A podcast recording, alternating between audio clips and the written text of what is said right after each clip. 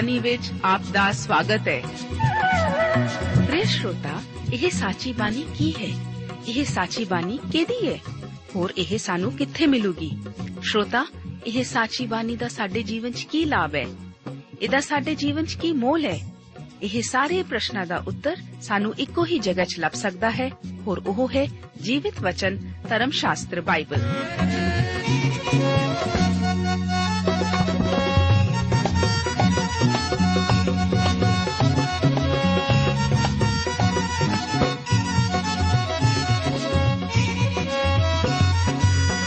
ਧਰਮ ਸ਼ਾਸਤਰ ਬਾਈਬਲ। ਉਹੀ ਜੀਵਿਤ ਵਚਨ ਦਾ ਅਸੀਂ ਇਸ ਕਾਰਜਕ੍ਰਮ ਵਿੱਚ ਅਧਿਐਨ ਕਰਾਂਗੇ।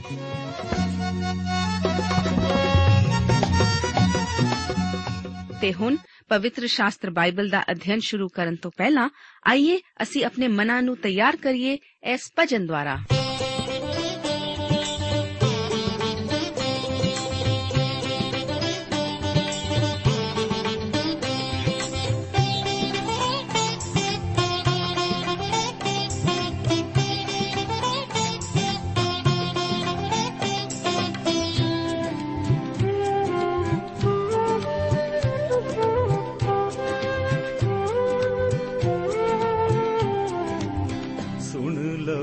ਲਵੋ ਸਾਚੀ ਬਾਣੀ ਸੁਣ ਲਵੋ ਸਾਚੀ ਬਾਣੀ ਇਹ ਹੈ ਯਿਸੂ ਦੀ ਕਹਾਣੀ ਇਹ ਹੈ ਯਿਸੂ ਦੀ ਕਹਾਣੀ ਸੁਣ ਲਵੋ ਸਾਚੀ ਬਾਣੀ ਸੁਣ ਲਵੋ ਸਾਚੀ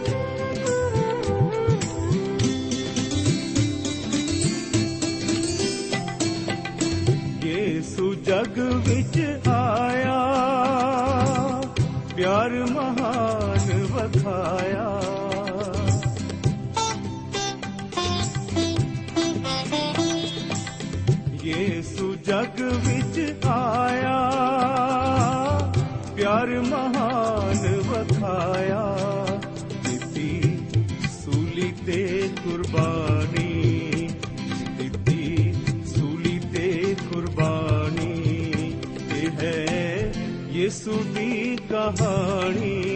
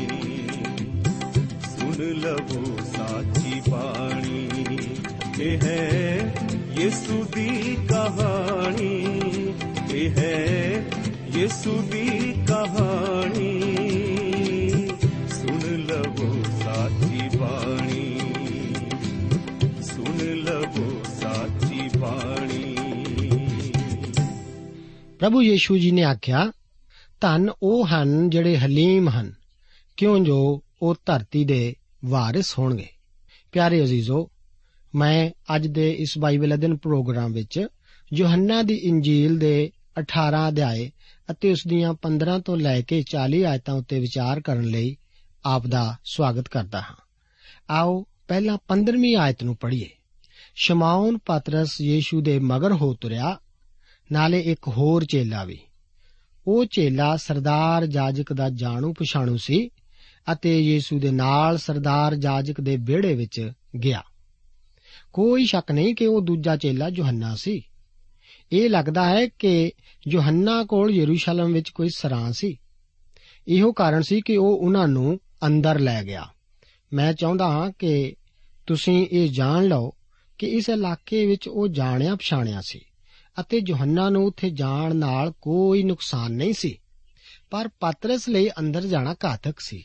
ਉਹ ਬਾਹਰ ਖਲੋਤਾ ਰਿਹਾ ਅਤੇ ਯੋਹੰਨਾ ਉਸ ਨੂੰ ਅੰਦਰ ਲੈ ਕੇ ਗਿਆ।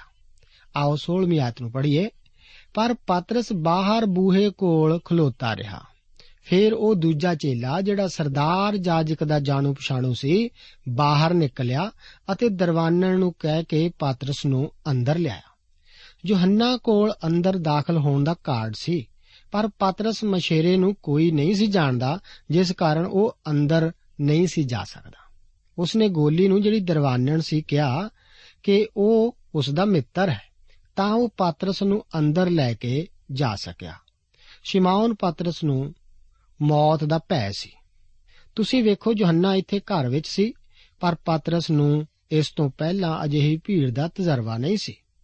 ਪਾਤਰਸ ਆਪਣੇ ਵੱਡੇ ਮੂੰਹ ਨਾਲ ਸਿਰਫ ਬੋਲਣਾ ਜਾਣਦਾ ਸੀ। ਉਹ ਬੜਬੋਲਾ ਸੀ, ਉਹ ਬਤੂਨੀ ਸੀ, ਪਰ ਇੱਥੇ ਉਹ ਘਬਰਾਇਆ ਹੋਇਆ ਹੈ।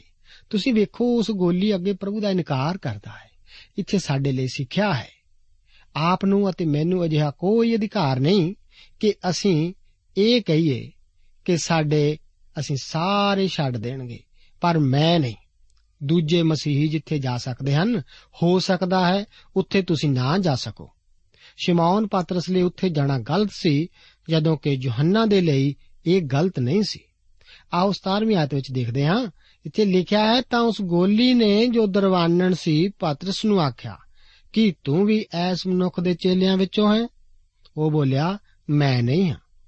ਉਹ ਜਾਣਦੀ ਸੀ ਕਿ ਯੀਸ਼ੂ ਦੇ ਚੇਲੇ ਉੱਥੇ ਹਨ ਅਤੇ ਪਾਤਰਸ ਉਹਨਾਂ ਦੇ ਵਿੱਚੋਂ ਲੱਗਦਾ ਸੀ।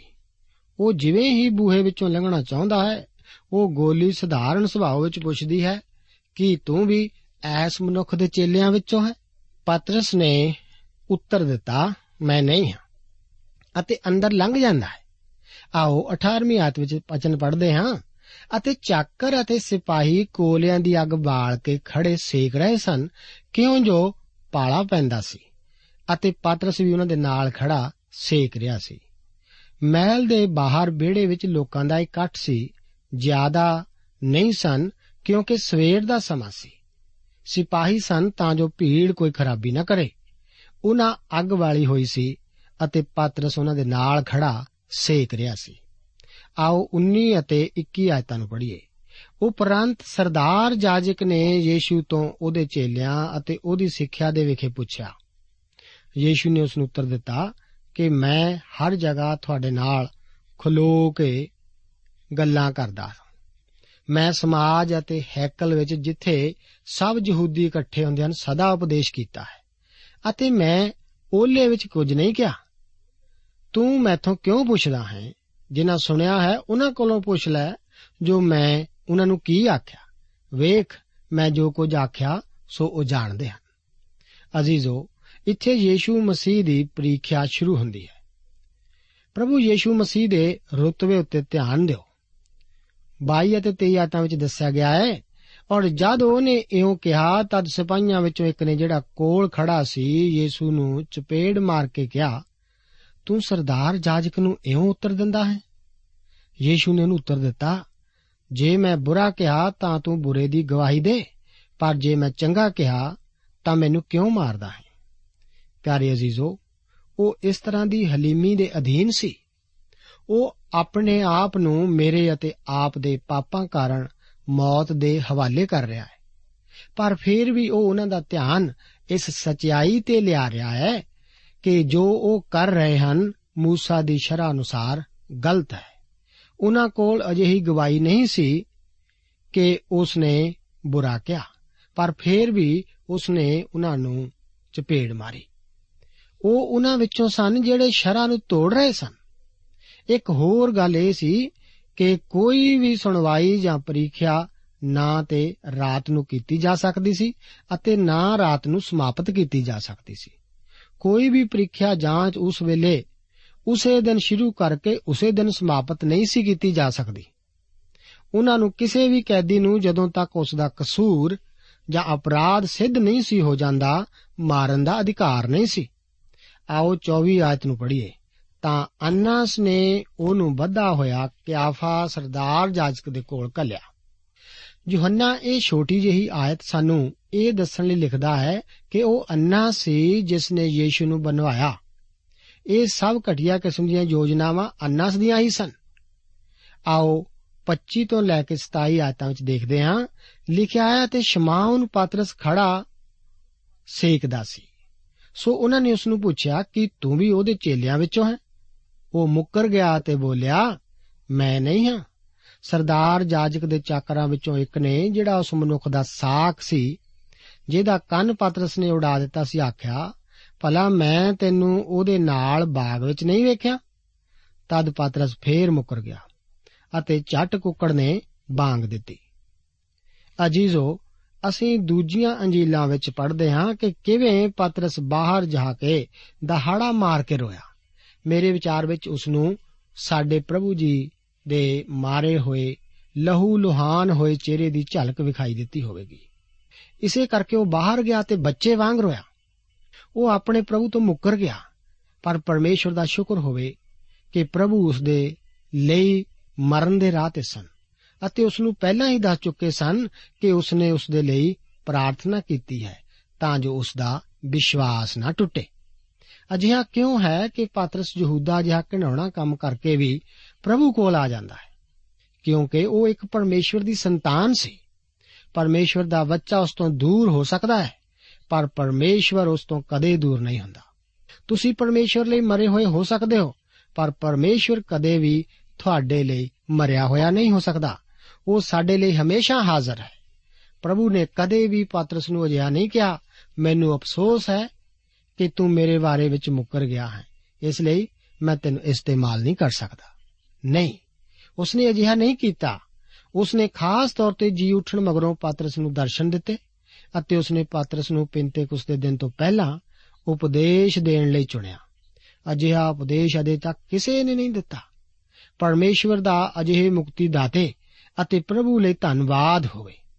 ਉਹ ਆਪ ਨੂੰ ਹਮੇਸ਼ਾ ਲੈਣ ਲਈ ਤਿਆਰ ਰਹਿੰਦਾ ਹੈ। 28 ਆਇਤ ਵਿੱਚ ਵਚਨ ਹਨ, ਫੇਰ ਯੀਸ਼ੂ ਨੂੰ ਕਿਆਫਾ ਦੇ ਕੋਲੋਂ ਹਾਕਮ ਦੀ ਕਚਹਿਰੀ ਲੈ ਗਏ ਅਤੇ ਸਵੇਰ ਦਾ ਵੇਲਾ ਸੀ। ਉਹ ਆਪ ਕਚਹਿਰੀ ਦੇ ਅੰਦਰ ਨਾ ਗਏ ਕਿ ਕਿਤੇ ਭ੍ਰਿਸ਼ਟ ਨਾ ਹੋ ਜਾਣ, ਪਰ ਪ੍ਰਸਾਦ ਦਾ ਭੋਜਨ ਖਾ ਸਕਣ। ਅਜ਼ੀਜ਼ੋ, ਇੱਥੇ ਬੜੀ ਹੀ ਦਿਲਚਸਪ ਖੇਡ ਹੈ, ਜਿਸ ਨੂੰ ਮੈਂ ਚਾਹੁੰਦਾ ਹਾਂ ਕਿ ਤੁਸੀਂ ਵੇਖੋ।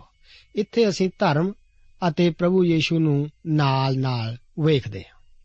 ਇੱਥੇ ਇੱਕ ਉਹ ਹੈ ਜਿਹੜਾ ਪਸਾਹ ਨੂੰ ਪੂਰਾ ਕਰਨ ਆਇਆ ਹੈ। ਉਹ ਸਲੀਬ ਉੱਤੇ ਮਰਨ ਜਾ ਰਿਹਾ ਹੈ, ਕਿਉਂਕਿ ਉਹ ਉਸ ਦੇ ਵਿਰੁੱਧ ਮੌਤ ਦੇ ਵਾਕ ਲਿਆ ਰਹੇ ਹਨ। ਪਰ ਕਿਉਂਕਿ ਉਹ ਪਸਾਹ ਦਾ ਭੋਜਨ ਖਾਣਾ ਚਾਹੁੰਦੇ ਸਨ, ਇਸ ਲਈ ਉਹ ਨਿਆਂ ਕਰਨ ਵਾਲੀ ਕਚਹਿਰੀ ਵਿੱਚ ਨਹੀਂ ਜਾਣਾ ਚਾਹੁੰਦੇ। ਉਹਨਾਂ ਦਾ ਵਿਚਾਰ ਸੀ ਕਿ ਇਸ ਨਾਲ ਉਹ ਭ੍ਰਿਸ਼ਟ ਹੋ ਜਾਣਗੇ। ਉਹ ਜਿਹਾ ਨਹੀਂ ਕਰ ਸਕਦੇ ਸੀ ਕਿ ਉਹ ਬੜੇ ਧਰਮੀ ਸਨ। ਅਜਿਹੇ ਅਜ਼ੀਜ਼ੋ ਦਿਖਾਵੇ ਦੇ ਲਈ ਧਰਮੀ ਲੋਕ ਬਹੁਤ ਕੰਮ ਕਰਦੇ ਹਨ। ਜਾਂ ਪ੍ਰਭੂ ਯੀਸ਼ੂ ਜੀ ਨਾਲ ਚੱਲ ਰਹੇ ਹਨ। ਇੱਥੇ ਇੱਕ ਹੋਰ ਦਿਲਚਸਪ ਖੇਡ ਹੈ। ਯਹੂਦੀ ਕਿਸੇ ਵੀ ਹਾਲਤ ਵਿੱਚ ਕਚਹਿਰੀ ਵਿੱਚ ਨਹੀਂ ਜਾ ਸਕਦੇ ਅਤੇ ਆਪਣੇ ਆਪ ਨੂੰ ਭ੍ਰਿਸ਼ਟ ਨਹੀਂ ਕਰ ਸਕਦੇ। ਪਰ ਉਹ ਯੀਸ਼ੂ ਨੂੰ ਕਚਹਿਰੀ ਵਿੱਚ ਦੋਸ਼ ਲਈ ਲਿਆਏ। ਇਸ ਲਈ ਇਸ ਨਾਟਕ ਦਾ ਅੰਦਰ ਇੱਕ ਦ੍ਰਿਸ਼ ਬਾਹਰ ਦੇ ਅਤੇ ਬਾਹਰ ਦਾ ਦ੍ਰਿਸ਼ ਅੰਦਰ ਦੇ ਦ੍ਰਿਸ਼ ਨਾਲੋਂ ਵੱਖਰਾ ਹੈ। ਇਹ ਇਸ ਤਰ੍ਹਾਂ ਹੈ 29 ਆਇਤ ਵਿੱਚ ਲਿਖਿਆ ਹੈ, ਪਿਲਾਤੂਸ ਨੇ ਉਹਨਾਂ ਕੋਲ ਬਾਹਰ ਆਣ ਕੇ ਆਖਿਆ 33 ਆਇਤ ਦੇ ਵਚਨ ਹਨ ਫੇਰ ਪਿਲਾਤੂਸ ਕਚਹਿਰੀ ਦੇ ਅੰਦਰ ਗਿਆ। 38 ਆਇਤ ਵਿੱਚ ਹੈ, ਅਤੇ ਇਹ ਕਹਿ ਕੇ ਉਹ ਫੇਰ ਯਹੂਦੀਆਂ ਦੇ ਕੋਲ ਬਾਹਰ ਗਿਆ। 19 ਅਧਿਆਇ ਦੀ ਪਹਿਲੀ ਆਇਤ ਵਿੱਚ, ਸੋ ਜਦ ਪਿਲਾਤੂਸ ਨੇ ਯੀਸ਼ੂ ਨੂੰ ਫੜ ਕੇ ਕੋਰੜੇ ਮਰਵਾਏ 19 ਅਧਿਆਇ ਦੀ 4 ਆਇਤ ਵਿੱਚ ਪਿਲਾਤੂਸ ਨੇ ਫੇਰ ਬਾਹਰ ਨਿਕਲ ਕੇ ਉਹਨਾਂ ਨੂੰ ਆਖਿਆ। ਇਸ ਤੋਂ ਬਾਅਦ ਇਸੇ ਅਧਿਆਇ ਦੀ 9 ਆਇਤ ਵਿੱਚ ਅਤੇ ਕਚਹਿਰੀ ਦੇ ਅੰਦਰ ਜਾ ਕੇ ਫੇਰ ਯੀਸ਼ੂ ਤੋਂ ਪੁੱਛਿਆ। ਅਤੇ 19 ਅਧਿਆਇ ਦੀ 13 ਆਇਤ ਵਿੱਚ ਉਹ ਯੀਸ਼ੂ ਨੂੰ ਬਾਹਰ ਲਿਆਇਆ। ਪਿਲਾਤੂਸ ਅਸਲ ਵਿੱਚ ਯਰੂਸ਼ਲਮ ਨੂੰ ਪਸੰਦ ਨਹੀਂ ਸੀ ਕਰਦਾ। ਉਹ ਸਮੁੰਦਰ ਦੇ ਕੰਢੇ ਦੇ ਵਸੇ ਕੈਸਰੀਆ ਸ਼ਹਿਰ ਨੂੰ ਹੀ ਪਸੰਦ ਕਰਦਾ ਸੀ, ਜਿਹੜਾ ਕਿ ਇੱਕ ਬਹੁਤ ਹੀ ਸੁੰਦਰ ਸ਼ਹਿਰ ਸੀ, ਸਮੁੰਦਰ ਦੇ ਕੰਢੇ ਸੀ। ਤਿਉਹਾਰ ਦੇ ਸਮੇਂ ਤੇ ਉਸ ਨੂੰ ਆਪਣੇ ਸਿਪਾਹੀਆਂ ਨਾਲ ਕੈਸਰੀਆ ਛੱਡ ਕੇ ਯਰੂਸ਼ਲਮ ਵਿੱਚ ਆਉਣਾ ਪੈਂਦਾ ਸੀ, ਕਿਉਂਕਿ ਉਹ ਰੋਮੀ ਰਾਜਪਾਲ ਸੀ। ਉਸ ਦਾ ਕੰਮ ਸੀ ਕਿ ਇਸ ਸਮੇਂ ਜਦੋਂ ਕਿ ਸਾਰੇ ਸੰਸਾਰ ਤੋਂ ਯਹੂਦੀਆਂ ਦਾ ਇਕੱਠ ਹੁੰਦਾ ਸੀ, ਤਾਂ ਉਹ ਸ਼ਾਂਤੀ ਦਾ ਮਾਹੌਲ ਬਣਾ ਕੇ ਰੱਖੇ। ਇਹੋ ਕਾਰਨ ਸੀ ਕਿ ਉਹ ਇਸ ਵੇਲੇ ਯਰੂਸ਼ਲਮ ਵਿੱਚ ਸੀ। 29 ਤੋਂ ਲੈ ਕੇ 32 ਆਇਤਾਂ ਦੇ ਵਚਨ ਹਨ, ਉਪਰੰਤ ਪਿਲਾਤੂਸ ਨੇ ਉਹਨਾਂ ਕੋਲ ਬਾਹਰ ਆਣ ਕੇ ਆਖਿਆ, ਤੁਸੀਂ ਐਸ ਮਨੁੱਖ ਦੇ ਜੁਮੇ ਕੀ ਦੋਸ਼ ਲਾਉਂਦੇ ਹੋ? ਉਹਨਾਂ ਉੱਤਰ ਦੇ ਕੇ ਉਸ ਨੂੰ ਆਖਿਆ, ਜੇ ਇਹ ਬੁਰਿਆਰ ਨਾ ਹੁੰਦਾ, ਤਾਂ ਅਸੀਂ ਉਹਨੂੰ ਤੁਹਾਡੇ ਹਵਾਲੇ ਨਾ ਕਰਦੇ। ਤਦ ਪਿਲਾਤੂਸ ਨੇ ਉਹਨਾਂ ਨੂੰ ਆਖਿਆ, ਤੁਸੀਂ ਆਪੇ ਇਹਨੂੰ ਲੈ ਜਾਓ ਅਤੇ ਆਪਣੀ ਸ਼ਰ੍ਹਾ ਅਨੁਸਾਰ ਉਹਦਾ ਨਿਵੇੜਾ ਕਰੋ। ਯਹੂਦੀਆਂ ਨੇ ਉਹਨੂੰ ਆਖਿਆ, ਭਈ ਕਿਸੇ ਨੂੰ ਕਤਲ ਕਰਨਾ ਸਾਡੇ ਵੱਸ ਨਹੀਂ ਇਹ ਇਸ ਲਈ ਹੋਇਆ ਕਿ ਯੀਸ਼ੂ ਦਾ ਉਹ ਵਚਨ ਪੂਰਾ ਹੋਵੇ ਜਿਹੜਾ ਉਹਨ ਇਸ ਗੱਲ ਦਾ ਪਤਾ ਦੇਣ ਨੂੰ ਕਿਹਾ ਸੀ, ਭਈ ਮੈਂ ਕਿਹੜੀ ਮੌਤ ਨਾਲ ਮਰਨਾ ਹੈ।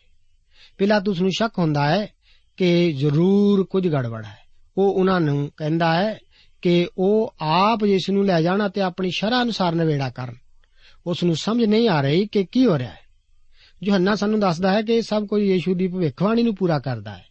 ਉਸ ਨੇ ਆਪਣੇ ਚੇਲਿਆਂ ਨੂੰ ਦੱਸਿਆ ਸੀ ਕਿ ਧਰਮ ਦੇ ਆਗੂ ਉਸ ਨੂੰ ਮੌਤ ਦਾ ਦੋਸ਼ ਲਾ ਕੇ ਗੈਰ ਕੌਮਾਂ ਦੇ ਹੱਥ ਕਰ ਦੇਣਗੇ।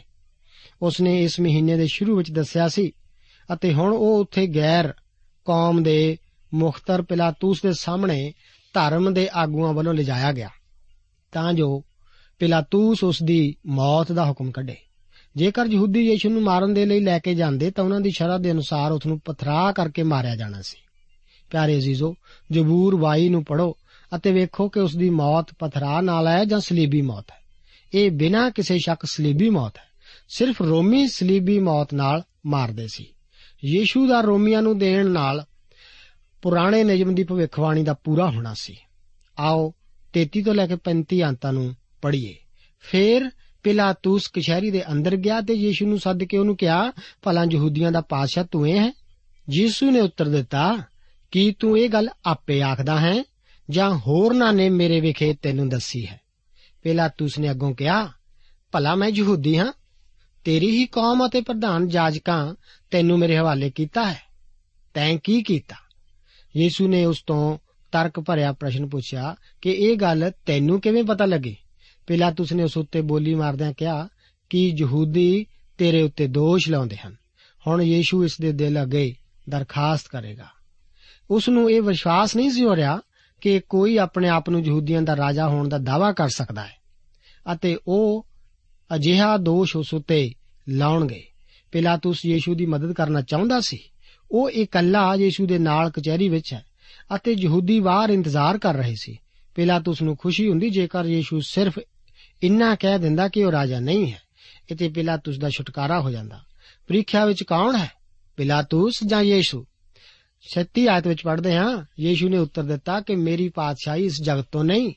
ਜੇ ਮੇਰੀ ਪਾਤਸ਼ਾਹੀ ਇਸ ਜਗਤ ਤੋਂ ਹੁੰਦੀ, ਤਾਂ ਮੇਰੇ ਨੌਕਰ ਲੜਦੇ, ਜੋ ਮੈਂ ਯਹੂਦੀਆਂ ਦੇ ਹਵਾਲੇ ਨਾ ਕੀਤਾ ਜਾਂਦਾ। ਪਰ ਹੁਣ ਮੇਰੀ ਪਾਤਸ਼ਾਹੀ ਤਾਂ ਇੱਥੋਂ ਦੀ ਨਹੀਂ। ਮੇਰੀ ਪਾਤਸ਼ਾਹੀ ਇਸ ਜਗਤ ਤੋਂ ਨਹੀਂ।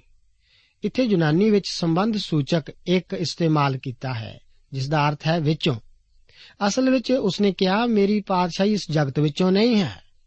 ਉਹ ਇਹ ਨਹੀਂ ਕਹਿ ਰਿਹਾ ਕਿ ਉਸ ਦੀ ਪਾਤਸ਼ਾਹੀ ਕਦੇ ਇਸ ਜਗਤ ਵਿੱਚ ਨਹੀਂ ਹੋਵੇਗੀ। ਜਿਵੇਂ ਕਿ ਉਹ ਇਸ ਜਗਤ ਵਿੱਚ ਰਾਜਿਆਂ ਦਾ ਰਾਜਾ ਅਤੇ ਪ੍ਰਭੂਆਂ ਦਾ ਪ੍ਰਭੂ ਹੋ ਕੇ ਰਾਜ ਕਰਨ ਆ ਰਿਹਾ ਹੈ। ਇਸ਼ਾਇਆ ਨਬੀ ਦੀ ਪੋਥੀ ਦੇ 11ਵੇਂ ਅਧਿਆਇ ਦੀ 9 ਆਇਤ ਦੱਸਦੀ ਹੈ, ਕਿਉਂ ਜੋ ਧਰਤੀ ਯਹੋਵਾ ਦੇ ਗਿਆਨ ਨਾਲ ਭਰੀ ਹੋਈ ਹੋਵੇਗੀ, ਜਿਵੇਂ ਸਮੁੰਦਰ ਪਾਣੀ ਨਾਲ ਢਕਿਆ ਹੋਇਆ ਹੈ, ਪਰ ਉਸ ਦੀ ਪਾਤਸ਼ਾਹੀ ਇਸ ਜਗਤ ਦੇ ਤਰੀਕੇ ਨਾਲ ਨਹੀਂ ਚੱਲੇਗੀ। ਇਹ ਰਾਜਨੀਤੀਆਂ ਦੇ ਆਧਾਰ ਉੱਤੇ ਵੀ ਨਹੀਂ ਹੋਵੇਗੀ। ਯੀਸ਼ੂ ਕਿਸੇ ਰਾਹੀਂ ਚੁਣਿਆ ਹੋਇਆ ਨਹੀਂ ਹੋਵੇਗਾ, ਜਿਵੇਂ ਜਗਤ ਵਿੱਚ ਹੁੰਦਾ ਹੈ। ਇਹ ਪਾਤਸ਼ਾਹੀ ਜੁਗਾਂ ਜਾਂ ਸਤਾਓ ਨਾਲ ਨਹੀਂ ਬਣਾਈ ਜਾਵੇਗੀ। ਪਿਲਾਤੂਸ ਆਪ ਘਟਿਆ ਕਿਸਮ ਦਾ ਰਾਜਨੀਤੀਵਾਨ ਸੀ। ਉਹ ਯਹੂਦੀਆਂ ਨੂੰ ਪਸੰਦ ਨਹੀਂ ਸੀ ਕਰਦਾ। ਪਰ ਉਹ ਉਹਨਾਂ ਦੀ ਇਸ ਕਾਰਨ ਸੁਣ ਰਿਹਾ ਸੀ ਤਾਂ ਜੋ ਉਸ ਦੀ ਨੌਕਰੀ ਨਾ ਚਲੀ ਜਾਵੇ। ਯਿਸੂ ਨੇ ਕਿਹਾ, ਜੇ ਮੇਰੀ ਪਾਤਸ਼ਾਹੀ ਇਸ ਜਗਤ ਤੋਂ ਹੁੰਦੀ, ਤਾਂ ਮੇਰੇ ਨੌਕਰ ਲੜਦੇ। ਉਹ ਕਿਸੇ ਵੀ ਤਰ੍ਹਾਂ ਦਾ ਵਿਰੋਧ ਨਹੀਂ ਸੀ ਕਰ ਰਿਹਾ। ਪਾਤਰਸ ਨੇ ਉਸ ਨੂੰ ਬਚਾਉਣ ਦੀ ਕੋਸ਼ਿਸ਼ ਕੀਤੀ, ਪਰ ਯੀਸ਼ੂ ਨੇ ਆਖਿਆ, ਆਪਣੀ ਤਲਵਾਰ ਮਿਆਨ ਕਰ ਲੈ। ਉਹ ਆਪਣੀ ਪਾਤਸ਼ਾਹੀ ਅੱਜਕੱਲ ਦੇ ਤਰੀਕੇ ਨਾਲ ਸਥਾਪਿਤ ਨਹੀਂ ਸੀ ਕਰ ਰਿਹਾ। ਪਿਆਰੇ ਅਜ਼ੀਜ਼ੋ, ਇੱਥੋਂ ਤੱਕ ਕਿ ਕਲੀਸਿਆ ਵੀ ਉਸ ਦੀ ਪਾਤਸ਼ਾਹੀ ਸਥਾਪਿਤ ਨਹੀਂ ਕਰ ਸਕਦੀ। ਪਵਿੱਤਰ ਸ਼ਾਸਤਰ ਰਸੂਲਾਂ ਦੇ ਕਰਤੱਵ ਉਸ ਦਾ 15 ਦੇ ਉਸ ਦੀ 14 ਆਇਤ ਵਿੱਚ ਦੱਸਦਾ ਹੈ, ਪਰਮੇਸ਼ਰ ਨੇ ਪਹਿਲਾਂ ਪਰਾਈਆਂ ਕੌਮਾਂ ਉੱਤੇ ਨਿਗਾਹ ਕੀਤੀ, ਤਾਂ ਜੋ ਉਹ ਉਹਨਾਂ ਵਿੱਚੋਂ ਇੱਕ ਪਰਜਾ ਆਪਣੇ ਨਾਮ ਦੇ ਲਈ ਚੁਣੇ। ਇਹ ਉਹ ਹਨ ਜਿਨ੍ਹਾਂ ਨੂੰ ਅਸੀਂ ਕਲੀਸਿਆ ਜਾਂ ਬੁਲਾਏ ਹੋਏ ਲੋਕ ਕਹਿੰਦੇ ਹਾਂ। ਉਹ ਜਗਤ ਵਿੱਚੋਂ ਬੁਲਾਏ ਹੋਏ ਸਨ। ਜਗਤ ਦੇ ਵਿੱਚ ਰਹਿਣ ਲਈ, ਨਾ ਕਿ ਜਗਤ ਵਾਂਗ ਰਹਿਣ ਲਈ। ਆਓ 37 ਆਇਤ ਨੂੰ ਪੜ੍ਹਦੇ ਹਾਂ। ਅੱਗੋਂ ਪਿਲਾਤੂਸ ਨੇ ਉਹਨੂੰ ਆਖਿਆ, ਤਾਂ ਫੇਰ ਤੂੰ ਪਾਤਸ਼ਾਹ ਹੈ? ਯਿਸੂ ਨੇ ਉੱਤਰ ਦਿੱਤਾ, ਸਤ ਵਚਨ, ਮੈਂ ਪਾਤਸ਼ਾਹ ਹੀ। ਹਾਂ ਮੈਂ ਇਸੇ ਲਈ ਜਨਮ ਧਾਰਿਆ ਅਤੇ ਇਸੇ ਲਈ ਜਗਤ ਵਿੱਚ ਆਇਆ ਹਾਂ, ਭਈ ਸਚਾਈ ਉੱਤੇ ਸਾਖੀ ਦਿਆਂ। ਹਰੇਕ ਜੋ ਸਚਾਈ ਦਾ ਹੈ ਮੇਰਾ ਵਚਨ ਸੁਣਦਾ ਹੈ। ਪਹਿਲਾਂ ਤੁਸੀਂ ਇਸ ਗੱਲ ਨੂੰ ਸੁਣ, ਹੈਰਾਨ ਹੋ ਰਿਹਾ ਹੋਵੇਗਾ। ਯੀਸ਼ੂ ਉਸ ਨੂੰ ਅਜੇ ਵੀ ਦੱਸ ਰਹੇ ਹਨ ਕਿ ਉਸ ਦੀ ਪਾਤਸ਼ਾਹੀ ਇੱਕ ਸਚਾਈ ਹੈ। ਸੁਣੋ, ਜ਼ਬੂਰ 45 1 ਤੋਂ 4 ਤੱਕ ਦੀਆਂ ਆਇਤਾਂ ਕੀ ਕਹਿੰਦੀਆਂ ਹਨ? ਜੋ ਕੁਝ ਮੈਂ ਪਾਤਸ਼ਾਹ ਦੇ ਵਿਖੇ ਰਚਿਆ ਹੈ, ਉਹ ਮੈਂ ਸੁਣਾਉਂਦਾ ਹਾਂ। ਮੇਰੀ ਰਸਨਾ ਸੁਚੇਤ ਲਿਖਾਰੀ ਦੀ ਲਿਖਤ ਹੈ। ਤੂੰ ਆਦਮੀ ਦੇ ਪੁੱਤਰਾਂ ਨਾਲੋਂ ਸੁੰਦਰ ਹੈ, ਤੇਰਿਆਂ ਬੁੱਲਾਂ ਵਿੱਚ ਦਇਆ ਡੋਲੀ ਜਾਂਦੀ ਹੈ। ਇਸ ਲਈ ਪਾਤਸ਼ਾਹ ਨੇ ਤੈਨੂੰ ਸਦਾ ਲਈ ਬਰਕਤ ਦਿੱਤੀ ਹੈ। ਓਏ ਸੂਰਮਿਆ, ਆਪਣੀ ਤਲਵਾਰ ਲੱਕ ਨਾਲ ਬੰਨ। ਉਹ ਤੇਰਾ ਤੇਜ ਅਤੇ ਤੇਰੀ ਉਪਮਾ ਹੈ ਅਤੇ ਆਪਣੇ ਉਪਮਾਨ ਲਈ ਸਚਾਈ ਅਤੇ ਕੋਮਲਤਾ ਅਤੇ ਧਰਮ ਦੇ ਨਿਮਿਤ ਸਵਾਰ ਹੋ ਕੇ ਸਫਲ ਹੋ। 38 ਆਇਤ ਦੇ ਵਚਨ ਹਨ, ਪਹਿਲਾਂ ਤੁਸਨੇ ਉਹਨੂੰ ਆਖਿਆ, ਸਚਾਈ ਹੁੰਦੀ ਕੀ ਹੈ? ਅਤੇ ਇਹ ਕਹਿ ਕੇ ਉਹ ਫੇਰ ਯਹੂਦੀਆਂ ਕੋਲ ਬਾਹਰ ਨਿਕਲਿਆ ਤੇ ਉਹਨਾਂ ਨੂੰ ਆਖਿਆ, ਮੈਂ ਉਹਦਾ ਕੋਈ ਦੋਸ਼ ਨਹੀਂ ਵੇਖਦਾ। ਕੀ ਪਲਾਤੂਸ ਤਰਕ ਮਿਜ਼ਾਜ ਹੈ। ਉਹ ਪ੍ਰਭੂ ਯੀਸ਼ੂ ਜੀ ਦੀ ਹਜ਼ੂਰੀ ਵਿੱਚ ਖੜਾ ਸੀ, ਜਿਹੜਾ ਰਾਹ ਸੀ ਅਤੇ ਹੈ, ਅਤੇ ਸਚਾਈ ਸੀ ਅਤੇ ਹੈ, ਅਤੇ ਜੀਵਨ ਸੀ ਅਤੇ ਅਜ ਵੀ ਹੈ। ਅੱਗੇ ਜਾ ਕੇ ਯੋਹੰਨਾ ਆਪਣੀ ਜੀਲ ਵਿੱਚ ਦੱਸਦਾ ਹੈ ਕਿ ਉਸਨੇ ਇਹ ਸਭ ਕੁਝ ਇਸ ਕਾਰਨ ਲਿਖਿਆ ਤਾਂ ਜੋ ਅਸੀਂ ਨਿਚਾ ਕਰੀਏ ਕਿ ਯੀਸ਼ੂ ਮਸੀਹ ਪਰਮੇਸ਼ਵਰ ਦਾ ਪੁੱਤਰ ਹੈ। ਫਿਰ ਉਹ ਬਾਹਰ ਜਾ ਕੇ ਯਹੂਦੀਆਂ ਨੂੰ ਦੱਸਿਆ, ਮੈਂ ਇਸ ਵਿੱਚ ਕੋਈ ਦੋਸ਼ ਨਹੀਂ ਵੇਖਿਆ। 39 ਆਇਤ ਵਿੱਚ ਪੜ੍ਹਦੇ ਹਾਂ ਪਰ ਤੁਹਾਡਾ ਇਹ ਦਸਤੂਰ ਹੈ ਜੋ ਮੈਂ ਤੁਹਾਡੇ ਲਈ ਪਸਾ ਦੇ ਸਮੇਂ ਇੱਕ ਨੂੰ ਛੱਡ ਦਿਆਂ। ਸੋ ਕੀ ਤੁਸੀਂ ਚਾਹੁੰਦੇ ਹੋ ਜੇ ਮੈਂ ਤੁਹਾਡੇ ਲਈ ਯਹੂਦੀਆਂ ਦੇ ਪਾਤਸ਼ਾਹ ਨੂੰ ਛੱਡ ਦਿਆਂ? ਅਜ਼ੀਜ਼ੋ ਸਾਫ਼ ਜ਼ਾਹਿਰ ਹੁੰਦਾ ਕਿ ਉਹ ਫੈਸਲਾ ਦੇਣ ਤੋਂ ਕਤਰਾ ਰਿਹਾ ਸੀ। ਕਹਿੰਦਾ ਹੈ, ਮੈਂ ਤੁਹਾਡੇ ਲਈ ਯੀਸ਼ੂ ਨੂੰ ਛੱਡ ਦਿੰਦਾ ਹਾਂ, ਇਹ ਠੀਕ ਰਹੇਗਾ। 40 ਆਇਤ ਵਿੱਚ ਲਿਖਿਆ ਹੈ, ਤਾਂ ਉਹਨਾਂ ਫੇਰ ਡੰਡ ਪਾ ਕੇ ਆਖਿਆ, ਇਸ ਨੂੰ ਨਹੀਂ, ਪਰ ਬਰਾਬਾਸ ਨੂੰ ਅਤੇ ਬਰਾਬਾਸ ਇੱਕ ਡਾਕੂ ਸੀ। ਅਜੀਜ਼ੋ ਪਿਲਾਤੂਸ ਨੇ ਸੁਪਨੇ ਵਿੱਚ ਵੀ ਨਹੀਂ ਸੋਚਿਆ ਹੋਵੇਗਾ ਕਿ ਇੱਕ ਧਾਰਮਿਕ ਆਗੂ ਲੋਕਾਂ ਨੂੰ ਇੱਕ ਡਾਕੂ ਨੂੰ ਛਡਾਉਣ ਲਈ ਉਕਸਾਉਣਗੇ। ਪਵਿੱਤਰ ਧਰਮ ਸ਼ਾਸਤਰ ਬਾਈਬਲ ਸਾਫ਼ ਦੱਸਦਾ ਹੈ ਕਿ ਪਿਲਾਤੂਸ ਨੇ ਉਸ ਵਿੱਚ ਕੋਈ ਦੋਸ਼ ਨਾ ਪਾਇਆ। ਮਤੀ ਦੀ ਇੰਜੀਲ ਉਸ ਦਾ 27 ਅਧਿਆਇ, ਉਸ ਦੀ 18 ਆਇਤ ਦੇ ਵਚਨ ਹਨ, ਕਿਉਂਕਿ ਉਹ ਜਾਣਦਾ ਸੀ, ਉਹਨਾਂ ਉਸ ਨੂੰ ਖਾਰ ਦੇ ਮਾਰੇ ਹਵਾਲੇ ਕੀਤਾ ਸੀ। ਮਤੀ ਦੀ ਇੰਜੀਲ 27 ਅਧਿਆਇ ਅਤੇ ਉਸ ਦੀ 24 ਆਇਤ ਦੇ ਵਚਨ ਹਨ ਮੈਂ ਇਸ ਦੇ ਲਹੂ ਤੋਂ નિર્ਦੋਸ਼ ਹਾਂ। ਮਾਰਕਸ ਦੀ ਇੰਜੀਲ 15 ਅਧਿਆਇ ਉਸ ਦੀ 10 ਆਇਤ ਦੇ ਵਚਨ ਹਨ। ਉਹਨੇ ਮਾਲੂਮ ਕੀਤਾ ਸੀ ਕਿ ਪ੍ਰਧਾਨ ਜਾਜਕਾਂ ਨੇ ਖਾਰ ਦੇ ਮਾਰੇ ਉਹਨੂੰ ਹਵਾਲੇ ਕੀਤਾ ਸੀ। ਲੂਕਾ 23 ਅਧਿਆਇ ਉਸ ਦੀ 20 ਆਇਤ ਦੇ ਵਚਨ ਹਨ। ਤਾਂ ਪਿਲਾਤੂਸ ਨੇ ਉਹਨਾਂ ਨੂੰ ਫੇਰ ਸਮਝਾਇਆ, ਕਿਉਂ ਜੋ ਉਹ ਯੀਸ਼ੂ ਨੂੰ ਛਡਾਉਣਾ ਚਾਹੁੰਦਾ ਸੀ?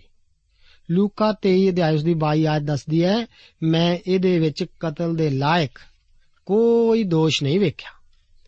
ਯੋਹੰਨਾ 18 ਅਧਿਆਇ ਉਸ ਦੀ 38 ਆਇਤ ਦੇ ਵਚਨ ਵੀ ਦੱਸਦੇ ਹਨ, ਮੈਂ ਉਹਦਾ ਕੋਈ ਦੋਸ਼ ਨਹੀਂ ਵੇਖਦਾ। ਯੋਹੰਨਾ ਦੀ ਇੰਜੀਲ 19 ਅਧਿਆਇ ਉਸ ਦੀ 12 ਆਇਤ ਦੇ ਵਚਨ ਹਨ, ਪਿਲਾਤੂਸ ਨੇ ਉਸ ਦੇ ਛੱਡਣ ਦੀ ਭਾਲ ਕੀਤੀ। ਰਸੂਲਾਂ ਦੇ ਕਰਤੱਵ ਉਸ ਦਾ ਤੀਸਰਾ ਅਧਿਆਇ ਅਤੇ ਉਸ ਦੀ 13 ਆਇਤ ਦੇ ਵਚਨ ਹਨ, ਪਿਲਾਤੂਸ ਨੇ ਉਹਨੂੰ ਛੱਡ ਦੇਣ ਦੀ ਦਲੀਲ ਕੀਤੀ। ਪਿਆਰੇ ਅਜ਼ੀਜ਼ੋ, ਇਹਨਾਂ ਸਭ ਦੀ ਬਾਵਜੂਦ ਵੀ ਪਿਲਾਤੂਸ ਵਿੱਚ ਉਸ ਨੂੰ ਛੱਡਣ ਦੀ ਹਿੰਮਤ ਨਹੀਂ ਸੀ।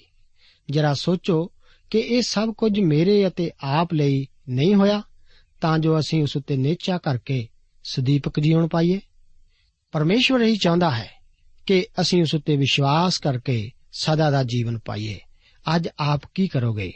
ਅੱਜ ਆਪ ਮਸੀਹ ਬਾਰੇ ਕੀ ਫੈਸਲਾ ਲੈਂਦੇ ਹੋ? ਕੀ ਆਪ ਉਸ ਨੂੰ ਮੁਕਤੀ ਦਾਤਾ ਕਬੂਲ ਕਰਦੇ ਹੋ?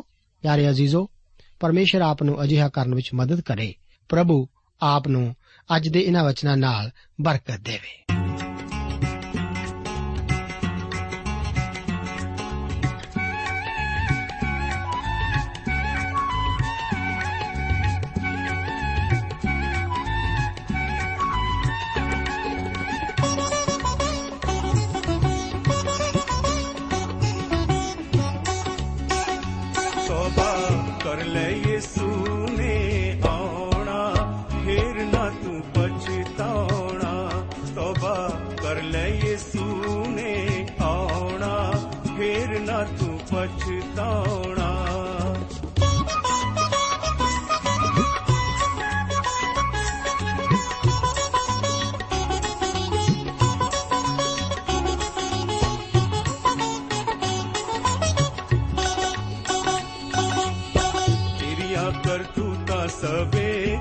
ਜ਼ਾਹਰ ਹੋ ਜਾਣੀਆਂ।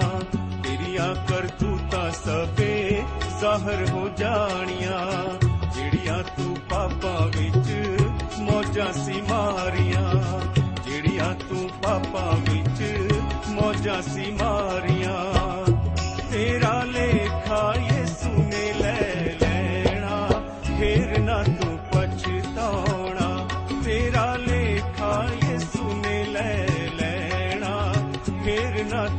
ਪਛਤਾਉਣਾ ਤੋਬਾ ਕਰ ਲੈ ਯਿਸੂ ਨੇ ਆਉਣਾ। ਫੇਰ ਨਾ ਤੂੰ ਪਛਤਾਉਣਾ।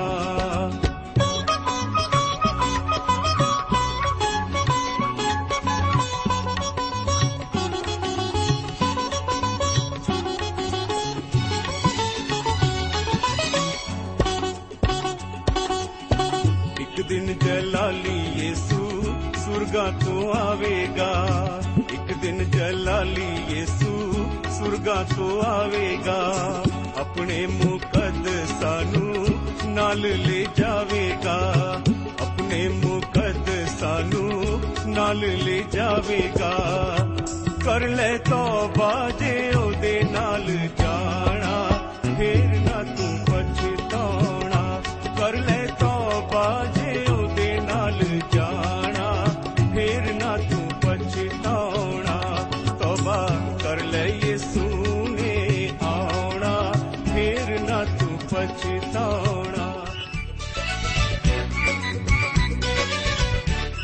ਦੋਸਤੋ, ਸਾਨੂੰ ਉਮੀਦ ਹੈ ਕਿ ਇਹ ਕਾਰਜਕ੍ਰਮ ਤੁਹਾਨੂੰ ਪਸੰਦ ਆਇਆ ਹੋਵੇਗਾ ਤੇ ਇਹ ਕਾਰਜਕ੍ਰਮ ਸੁਣ ਕੇ ਤੁਹਾਨੂੰ ਬਰਕਤਾਂ ਮਿਲੀਆਂ ਹੋਣਗੀਆਂ। ਜੇ ਤੁਸੀਂ ਇਹ ਕਾਰਜਕ੍ਰਮ ਦੇ ਬਾਰੇ ਕੁਝ ਪੁੱਛਣਾ ਚਾਹੁੰਦੇ ਹੋ, ਤੇ ਸਾਨੂੰ ਇਸ ਪਤੇ ਤੇ ਲਿਖੋ। Programme Sachi Bani, post box number 1715 sector 36 Chandigarh 160036 ਪਤਾ ਇੱਕ ਵਾਰ ਫੇਰ ਸੁਣ ਲਓ programme Sachi Bani post box number 1715 sector 36 Chandigarh 160036 ਸਾਡਾ ਈਮੇਲ ਪਤਾ ਹੈ punjabi ttb at twr.in ਪਤਾ ਇੱਕ ਵਾਰ ਫੇਰ ਸੁਣ ਲਓ punjabi ttb at twr.in ਹੁਣ ਸਾਡੇ ਪ੍ਰੋਗਰਾਮ ਦਾ ਸਮੇਂ ਸਮਾਪਤ ਹੁੰਦਾ ਹੈ। ਉਮੀਦ ਹੈ ਅਗਲੇ ਪ੍ਰੋਗਰਾਮ ਵਿੱਚ ਤੁਹਾਡੇ ਨਾਲ ਫੇਰ ਪੇਂਟ ਹੋਏਗੀ। ਰੱਬ ਤੁਹਾਨੂੰ ਬਰਕਤ ਦੇ।